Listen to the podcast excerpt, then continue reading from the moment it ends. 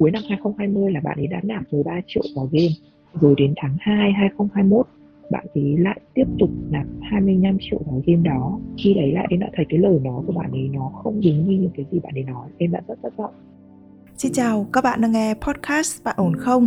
Nơi bạn được giải bày những bất ổn, được lắng nghe, được học hỏi từ chính trải nghiệm của người trong cuộc. Mặc dù biết rằng năm đấy cũng đang rất là khó khăn, giai đoạn Covid như vậy, tiền đi làm được có 10 triệu một tháng. Thế nhưng mà sẵn sàng chi ra 10 triệu để mua ba cái quần vest em đi ăn cưới, em mặc đồ mà em cảm thấy thích thì bạn ấy nhìn em với cái ánh mắt kỳ thị, nhăn nhó và bắt đầu chê bai là em mặc như thế này, trông nó như một cái khúc giò Hy vọng những câu chuyện mà mỗi một nhân vật trong podcast Bạn ổn không đã trải qua cũng chính là những thứ mà bạn cần ở đâu đó trong một vài giai đoạn hay là một vài khoảnh khắc của cuộc đời.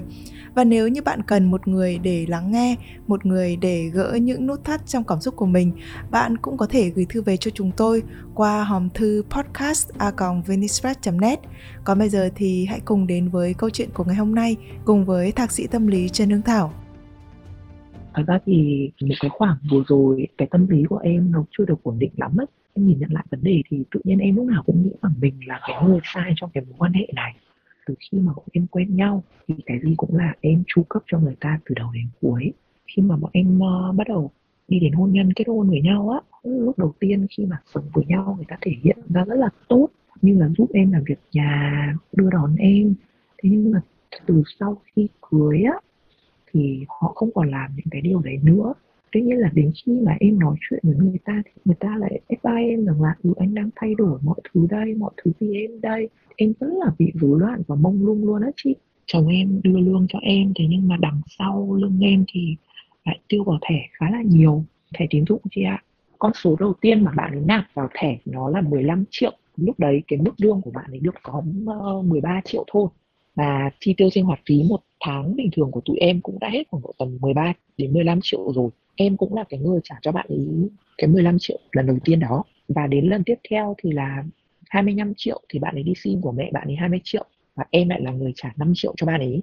Em cũng có nói với bạn ấy rồi thì bạn ấy bảo rằng là anh nghĩ rằng cái cái số tiền anh đưa cho em một tháng anh không thể tiêu được hết cái chỗ đấy ý là cái chi phí sinh hoạt, phí gia đình nó còn thấp hơn cái, thấp hơn nhiều so với cả cái số mà bạn ấy đưa cho em.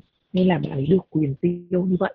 Ra từ cái lúc mà em quen bạn ấy, khi mà bạn ấy mới bắt đầu đi làm á, thì bạn ấy luôn có một cái thói quen rằng là tiêu tiêu tiền trước và sau đấy là trả khi mà có lương, thì lại trả lại sau. Cũng như đến bây giờ, mức lương của bạn ấy là 25 triệu một tháng. Tuy nhiên, bạn ấy sẵn sàng bỏ ra 25 triệu để mua một cái máy tính mới. Bạn ấy làm việc không có một cái kế hoạch để mua bán ấy chị bạn ấy nói với em rất là nhiều lần rằng là em chỉ chiết và check box thế ừ. nên là bạn ấy cũng giấu em cái việc là đi đáo hạn thẻ hàng tháng. Nên là nhiều khi em cũng không kiểm soát được cái việc là bạn ấy đã chi tiêu các thứ như thế nào và chi tiêu bao nhiêu. Tức là hàng tháng thì bạn ấy sẽ đưa hết tiền lương cho em và em sẽ đưa lại cho bạn ấy khoảng độ tầm hai ba triệu thôi. Ừ. và em cũng đưa rất là nhỏ giọt. Cứ hàng tuần em sẽ đưa chứ không phải là đưa liền một lúc. Bạn ấy không đủ tiền để mà đáo hạn thẻ vì cái số tiền nó khá là lớn thì nó cũng phải vài triệu mình tầm đến 1 đến 2 triệu. Thì khi mà bạn ấy không thể giấu được nữa thì bạn ấy mới thành thật với em. Khi đấy biết ra thì em mới là người đi trả nợ cho bạn ấy. Trong cái khoảng thời gian mà em sống với bạn ấy á em cũng luôn cố gắng làm tốt nhất những cái gì có thể như dọn dẹp nhà cửa. Tuy nhiên rằng em em nhìn vào những cái hành động của bạn ấy và em cảm thấy rất là chán khi mà bạn ấy luôn ngồi chơi điện tử không ừ. chịu làm việc nhà bắt em trai em phải đi nấu cơm và phục vụ bạn ấy. Ừ. em cảm thấy rằng nó không hề công bằng một chút nào cuối năm 2020 là bạn ấy đã nạp 13 triệu vào game. Rồi đến tháng 2 2021 bạn ấy lại tiếp tục nạp 25 triệu vào game đó. Khi đấy lại em đã thấy cái lời nói của bạn ấy nó không đúng như những cái gì bạn ấy nói. Em đã rất thất vọng. Bạn ấy khi mà đi sang nhà bạn ấy chơi, thì bạn ấy rất là vui vẻ chơi với cả mọi người và chơi với cả các cháu của bạn ấy. Nhưng khi đi sang đến phía nhà em chơi, thì bạn ấy lại ngồi một chỗ và lướt điện thoại facebook bạn thì cũng không chơi với ai hay trò chuyện với ai gì nhiều cả. Nhà em thì rất là vui vẻ, welcome bạn ấy thôi. Nhà em từ trước đến nay vẫn luôn luôn quý bạn ấy, vì nghĩ rằng là bạn ấy là cái người hiền lành, là cái người thật thà. Nên là như thế nào thì mọi người cũng không bao giờ có ý kiến phản nàn hay gì cả. Nghĩa là em nhìn nhận được những cái vấn đề đó. Em cũng đặt lên cái bàn cân so sánh là à tại sao đối với cả người gia đình, nhà người ta lại như vậy và đối với gia đình mình như vậy? Em với cả mẹ chồng á thì cũng không được tốt đẹp một xíu nào. Vì khi mà bọn em cưới nhau thì bởi vì hoàn cảnh gia đình em không đầy đủ bố mẹ như vậy thì họ cũng không muốn tổ chức đám cưới. Gia đình em lại cho em tiền để tổ chức cái đám cưới của em. Bạn ấy cũng có một cái plan đám cưới với em đấy. Thế nhưng mà tiêu tiền trong cái giai đoạn từ lúc đấy đến cái lúc phải 3 tháng trước khi cưới bạn ấy mới mới dừng lại cái việc tiêu tiền. Bạn ấy thích đi ăn ở bên ngoài thích ừ. mua sắm đồ và đến mỗi một tháng thì bọn em cũng không phải để ra, không không để được ra quá là nhiều tiền để làm đám cưới. Vì bạn ấy nghĩ rằng là à đấy, đi vay tiền bên phía gia đình nhà vợ để làm. Chứ không bao giờ nói rằng là ừ anh sẽ đi vay tiền bố mẹ anh. Vì bạn ấy luôn nói với em rằng là bố mẹ anh làm gì có tiền. Luôn luôn nói như vậy với em. Và đến khi đám cưới thì bọn em tổ chức với bên nhà em cũng như là bạn bè của hai vợ chồng thôi. Bố mẹ chồng cũng không có đến hay là người nhà chồng cũng không đến. Và khi mà bọn em tổ chức đám cưới như thế thì bà lại gọi điện bảo rằng là đừng có đăng cái gì lên trên mạng xã hội cả không thích. Thế là coi như cái đám cưới của em lúc nào cũng phải ở ẩn. Về vấn đề tài chính thì em cũng không biết phải nói như thế nào cả. Vì đấy toàn giấu giếm để làm sau lưng em thôi chị.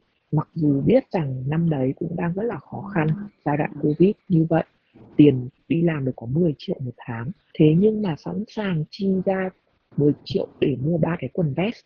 Và đến cái lúc tháng 12 năm ngoái, biết rõ rằng là đến tháng 2 năm nay bọn em sẽ phải đóng vào gốc 100 triệu tiền nhà. Bạn ấy đi mua cái quần vest đó chị. Và bạn ấy hứa với em rằng là bao giờ có tiền anh sẽ mua điện thoại mới cho em. Tuy nhiên rằng bạn ấy luôn luôn chỉ là cái lời nói chứ không bao giờ bạn ấy thành hiện thực. Đến khi em cảm thấy quá chán nản, quá khó chịu vì những cái lời hứa đấy rồi. Em bảo bạn ấy đưa điện thoại trả lại cho em đây. Bạn ấy dùng cái điện thoại cũ thì bạn ấy mới bắt đầu lại lấy tiền mà đang cầm của khách 20 triệu, đi để mua điện thoại cho em. Và thật sự nó khiến em cảm thấy cực kỳ ức chế vì nếu như đã đã biết tình hình kinh tế như thế thì cần phải vun vén vào và có một cái phương án tiêu pha cho nó hợp lý. Cuối cùng đến cái giai đoạn Tết thì em cũng phải trả cái 20 triệu đấy cho khách hàng và lại thêm nợ cái 10 triệu cái bộ quần vest của bạn ấy nữa, có ba cái quần. Trời ơi, lúc đấy em thiếu 30 triệu là em lại phải vay vào thẻ vì em không có tiền. Lúc nào cái cuộc sống nó cũng phải là đi vay đi mượn, đi trả nợ vào thẻ của nó. Không có một nghìn nào để dành dụ ra luôn ấy. Nhìn lại những cái hành trình mà em ở cùng với bạn ấy thì em thấy rằng là mình mang đến cho bạn ấy quá nhiều thứ. Mình cũng đã quá là tốt khi mà chăm sóc gia đình, cơm nước và dọn dẹp nhà cửa nọ kia. Nhưng người ta chỉ có hưởng thôi chứ người ta không có hỗ trợ em làm bất kỳ một cái gì cả. Em thấy rất là chán á. Và đặc biệt là khi mà đồng nghiệp của em đi uống bia họ kia, thì bạn ấy luôn luôn tìm cách là phải gọi điện và phải níu kéo em ở nhà cho bằng được, chứ không được đi chơi với đồng nghiệp. Bạn ấy không thích như vậy. Em cảm thấy rằng nó rất là bức bách khi mà bạn ấy có thể làm được, còn em lại không thể làm được em đi ăn cưới, em mặc đồ mà em cảm thấy thích thì bạn ấy nhìn em với cái ánh mắt kỳ thị, nhăn nhó và bắt đầu chê bai là em mặc như thế này, trông nó như một cái khúc giò và nhìn nó căng, nó chật. Nhưng mà em mặc vào em cảm thấy nó đẹp thì với em nó là đẹp mà. Nhưng bạn ấy luôn có những cái thái độ tiêu cực khi mà em chọn những cái đồ bạn ấy không thích. Và bạn ấy sẽ là cái người chọn đồ cho em từ trước đến nay. Bạn ấy sẽ mua cho em những cái mà nhìn nó rất là tối màu và bạn ấy luôn nói em rằng là em ăn mặc không được ổn định, bạn ấy có cái gu ăn mặc, gu thẩm mỹ nó tốt hơn, nên là bạn ấy sẽ là cái người để chọn đồ cho em. Nhưng mà khi mà bạn ấy chọn thì em rất là không thích.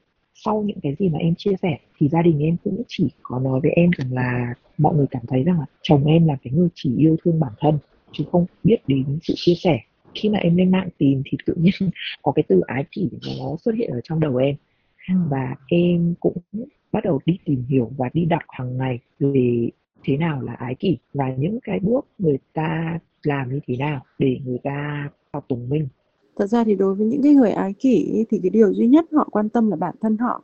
Và nếu như họ có đi theo túng người khác thì em phải ở cái tư thế bề trên. Bởi vì em biết rõ không cái tình yêu mà họ đặt vào bản thân của họ là trung tâm của mọi sự và nó lớn lao hơn tất cả mọi thứ dẫn đến việc là người ta không quan tâm đến người khác như thế nào và khi mà em kể là chồng em có hạ mình, rồi có tỏ ra đáng thương, thì chị thấy nó rất khác biệt với cái cách mà người ái kỷ họ đi thao túng người khác. Bởi vì khi họ thao túng người khác ấy, thì họ vẫn phải ở trên cái cái cái tư thế bề trên. Tức là họ vẫn phải tỏ ra mình hơn người khác, họ tỏ ra, bày tỏ hết những cái ưu điểm của họ, chứ không phải là cái cách ứng xử giống như chồng em. Cho nên là mình mình phải làm rõ được cái đó. Thì với những cái điều em kể thì nó sẽ có một số cái biểu hiện là bạn ấy có ái kỷ. Và cái biểu hiện mà chị thấy rõ ràng nhất là bạn ấy rất quan tâm đến cái chuyện tạo cho mình một cái hình ảnh hoàn hảo. Về mặt trang phục này, biểu hiện là bạn ấy sẵn sàng mua đến 10 triệu tiền quần áo trong khi đang thiếu thốn về tiền bạc. Tiếp theo là cái biểu hiện là bạn ấy thiếu cảm thông với người khác và bạn ấy nhìn ra rất nhanh những khuyết điểm của đối phương và chỉ ra tấn công vào đó. Thế thì bạn ấy còn có cái khả năng mà hiểu về những cái tổn thương và những cái yếu điểm của em để mà có thể đưa ra những cái lời chỉ trích và khiến cho em vô cùng tổn thương. Để em luôn luôn ở cái tư thế là ở dưới bạn ấy ở cái tư thế là bị phụ thuộc vào bạn ấy về mặt cảm xúc. Đúng đấy ạ cái đấy hoàn toàn đúng luôn chị ạ. Thế thì khi mà bạn ấy chỉ trích như vậy thì giống như là đang chấm thi vạch ra cái lỗi sai của học trò và không muốn chỉ dạy rằng là em có lỗi như thế nào hay là làm sao để sửa cái lỗi đấy. Mà bạn ấy chỉ chỉ trích thôi. Đúng ạ qua những cái mà là bạn ấy luôn là cái người thể hiện bên ngoài luôn là cái người muốn thể hiện là cái sự hào phóng sự tốt đẹp với bên ngoài. Tuy nhiên còn đối với cái người trong cuộc là em bạn ấy chưa bao giờ có những cái sự đầu tư đấy vào cho em. Ở bên ngoài nó rất là hay ừ. nhưng mà về đến bên trong nhà thì lại toàn mang những cái dở vào nhà. Thì em thấy rằng con người đấy sống rất là hai mặt. Sau khi mỗi lần mà bạn ấy có những cái hành động mà khiến mình khó chịu chán nản như thế thì bọn em có trao đổi lại với nhau như thế nào? Bạn ấy xuống nước kiểu thôi anh xin em em đừng có như thế. Em rất muốn nói chuyện để có thể hiểu nhau hơn chứ, đừng nói những cái câu là anh xin em. Nó không có được một cái sự chia sẻ gì cả và một cái người đàn ông thì người ta không nên nói những cái câu như vậy. Hãy nói thẳng thắn với nhau rằng là bây giờ chúng ta có vấn đề gì, anh muốn em như thế nào. Nhưng bạn ấy không bao giờ nói. Và bạn ấy lại làm cái câu chuyện mọi thứ nó như bình thường và luôn nói rằng ừ anh đang thay đổi mọi thứ vì em đây, anh từ gia đình đây. Nhưng mà rồi cuối cùng đâu nó lại vào đấy chị ạ? Thật ra thì một trong những cái điều mà khiến cho một cái cuộc hôn nhân nó khó hàn gắn nhất chính là cái sự thiếu đồng cảm. Đã sống chung với nhau thì phải chia sẻ nguyện vọng của nhau phải đau được những cái nỗi đau của nhau. Cho dù thực sự là về phía cá nhân ấy, thì em cũng không thể nào mà hoàn toàn đau giống như là cái nỗi đau của bạn ấy. Nhưng mà nếu thấy người ta đau đớn thì phải hiểu được là người ta đang đau thì phải có được những cái sự vỗ về rất là đáng kể. Mà ở đây rõ ràng là giữa hai vợ chồng em nó trái ngược điều này hoàn toàn mỗi lần có cái chuyện gì đấy xảy ra thì hai vợ chồng đều chỉ trích nhau. Và sự chỉ trích này, nếu nói về phía chồng em, thì nó đến từ một trong những cái biểu hiện của người ái kỷ, đấy là cái sự thiếu đồng cảm và không nhận thức được nỗi đau, không chia sẻ được với nguyện vọng của người khác. Còn với em thì chị nghĩ là do cái sự ức chế lâu ngày của em, làm cho em có những cái phản ứng tiêu cực. Tại vì mình chịu hết nổi rồi ấy. và hai cái điều đó, nó tấn công trực diện vào bọn em, nó rất là kinh khủng. Về sau này nhưng hạnh phúc nhất của bạn ấy, có nghĩa lẽ là nên sống một mình chứ còn nếu mà bạn ấy có cái sự phối ngẫu nào đấy với bất kỳ một cái người nào, thì trung tâm của vũ trụ này nó vẫn là bản thân bạn ấy, thì không ai có thể chịu đựng được một cái người như vậy cả. Thật ra em cũng rất muốn ly dị, chứ em cũng không hề muốn níu kéo vào mối quan hệ này nữa, vì em cảm thấy rằng nó không phù hợp với mình. Khi mà nhìn nhận lại mọi sự việc bản thân em cũng rất là hoang mang, em không biết là có phải là bởi vì mình mà người ta trở nên như thế hay không, hay người ta thật sự là cái con người tốt người ta không như mình nghĩ. Với cái câu chuyện của em, từ đầu đến cuối, hầu hết là nó sẽ liên quan đến những cái xung đột về chuyện tiền bạc. Thì chị thấy rằng là nó khó giải quyết và khó dung hòa bởi vì cái cá tính của hai vợ chồng. Em cũng biết là có những cái gia đình ấy, họ không hề giàu có, họ có rất nhiều những cái điểm khác biệt. Nhưng mà chỉ cần họ có một cái điểm neo nào đó về mặt tình cảm, thì họ sẽ cảm thấy là cái đối phương đang cho họ những cái giá trị tinh thần không thể tìm thấy được người nào khác do dù khó khăn đến mấy thì họ cũng sẽ sẵn sàng hạ cái tôi xuống để nói chuyện với nhau, để tìm cách giải quyết. Còn ở đây thì mình, thì thì chị cảm thấy là dường như mình không có được cái đấy. Do là chồng em nhá, thì chắc chắn là sẽ không hạ mình rồi. Mà em thì lại phải gồng mình lên để chiến đấu. Cho nên nó không có sự cảm thông, nó không có cái sự hạ xuống cái tôi. Người ta thường nói ngày xưa là chồng giận thì vợ bớt lời, cơm sôi nhỏ lửa, chẳng đời nào khê. Ở đây thì thì cả hai đều như hai cái ngọn lửa phừng phừng như thế. Chỉ có thiêu đốt lẫn nhau thôi bây giờ khi mà em đã hạ quyết tâm như vậy thì thì là do, do em hiểu rõ rồi. Nếu như mà anh không coi trọng cái giá trị của em và và chỉ coi trọng bản thân thôi thì sau này thì em sẽ lại tiếp tục xoay quanh chồng em như là một cái tiểu hành tinh xoay quanh mặt trời mà em sẽ không bao giờ có được cái sự đồng hành hay là nắm tay nhau đi tiếp được. Bởi vì chỉ có một người là trung tâm còn một người phải đuổi theo với người kia. Khi mà bạn ấy ở với em bạn ấy cũng không bao giờ kiểu đi và nắm tay nắm chân em hay như thế nào? Và uh, cái lần đầu tiên khi mà bọn em sau khi cưới được mấy tháng thì bạn ấy bạn ấy đèo em đi xe tay ga. Thì em bạn ấy bỏ tay vào trong túi áo và em nói bạn ấy rằng là đi xe tay ga thì em phải đi bằng hai tay. Đừng đi như thế. Thế nhưng mà bạn ấy không lắng nghe em luôn. Lần đấy bạn ấy phanh gấp em bị ngã. Lần đó em bị sảy thai thì em có nói với bạn ấy. Thế nhưng mà bạn ấy cũng không được cái sự thương xót hay mảy may quan tâm gì đến em. Đây là người đàn ông đầu tiên mà em yêu hả? Hay là trước đó em đã có mối quan hệ yêu đương nào đó chưa? Thật ra những cái người đàn ông trước kia đến với em họ đối xử với em tốt lắm chị. Ừ. em chưa bao giờ gặp một cái trường hợp của một cái người như thế này cả nếu mà khi gặp phải người như thế mà mình không tỉnh ra ngay à? Đỡ đây là người đầu tiên của em thì em không có gì so sánh nhé nhưng mà trước đó là em đã có nhiều mối quan hệ rồi thì em phải có được cái sự so sánh của mình chứ. Em cũng về chia sẻ với gia đình thì gia đình lại động viên em là ừ thôi tại vì thể nó cũng hơi vô tâm. Tại mọi người chỉ đặt vì mọi người chỉ nhìn thấy những cái gì hiện diện bên ngoài chứ. Mọi người không sống chung cùng với người ta để biết rằng là à cái người ta thật sự nó là như thế.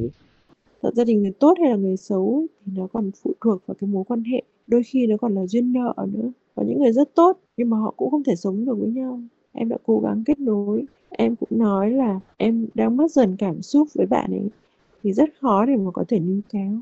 Nhưng mà trong cái thời gian cùng nhau giải quyết các vấn đề còn lại này thì cố gắng nhìn về những mặt tích cực của nhau. Không nên phô bày mọi cái sự tức giận hay oán giận nhau để mọi thứ có thể kết thúc một cách tốt đẹp nhất.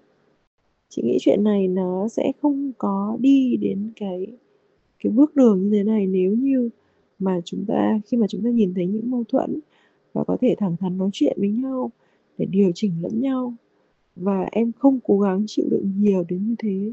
Thông qua cái sự việc lần này thì chị nghĩ là em cũng đã có một cái bài học cho riêng mình. Đấy là cái việc nhìn nhận người khác như thế nào. Thế thì khi mà mình nhìn nhận, mình luôn luôn nhìn nhận họ với một cái góc nhìn định kiến ấy, thì mình sẽ chỉ xoáy sâu vào những cái điểm yếu, những cái điểm xấu của họ thôi thì như vậy cái mối quan hệ của mình nó sẽ rất là khó để tiếp tục. Sau này ấy, thì chị nghĩ là cái việc mà em em ham đọc sách hoặc là em em tham khảo các tài liệu nó là một cái việc tốt. Tuy nhiên thì trong một số cái trường hợp á, thì mình nên nhìn nhận cái con người đấy dưới cái góc độ không khoa học. Tức là mình không đưa những cái kiến thức khoa học mà mình đọc được ở đâu đó vào để gắn ghép để nhìn nhận cái con người này dưới cái góc độ đấy thì nó sẽ bớt đi những cái sự. Và như vậy ấy, thì em sẽ nhìn được thêm những cái điểm tốt nó sẽ bớt những cái khuyết điểm hoặc là những cái biểu hiện bất thường của họ đi thì lúc đấy chị nghĩ là các cái mối quan hệ của em nó sẽ dễ chịu hơn. Và em có thể có thể có được một cái sự đồng hành nó dễ dàng hơn với với một người khác. Bởi vì con người nói chung mà ai chẳng có khuyết điểm. Em hiểu ạ. Vâng ạ. Em cảm ơn chị Thảo. Vâng các bạn thân mến đứng trước một cuộc hôn nhân hay là một mối quan hệ bên bờ vực đổ vỡ thì mình thường đặt ra cho họ một câu hỏi. Chúng ta đã từng yêu thương nhau như vậy, tại sao đến một thời điểm chúng ta lại xem đối phương như đại diện cho những gì tồi tệ nhất? Bởi vì họ trở nên tệ đi, hay là chúng ta đã nhìn họ bằng một cặp mắt định kiến? Là chúng ta trở nên tệ đi, hay là chúng ta đã khoác lên đối phương một tấm áo xù xì mà quên đi rằng chúng ta đã từng yêu họ nhiều như thế nào? Tất nhiên là vì những điều tốt đẹp. Mình nghĩ dù quyết định của bạn như thế nào, thì bạn cũng nên nghĩ về những câu hỏi đó bởi vì khi có được câu trả lời, bạn sẽ quyết định sáng suốt hơn còn nếu như bạn đang gặp phải những bế tắc, những bất ổn trong cảm xúc của mình, bạn cũng có thể gửi thư về cho chúng tôi qua hòm thư podcast net để được chuyên gia của chương trình lắng nghe và hỗ trợ nhé. Còn bây giờ thì Nguyễn Hằng xin phép được khép lại chương trình của chúng ta ngày hôm nay tại đây. Xin chào và hẹn gặp lại các bạn trong những chương trình sau.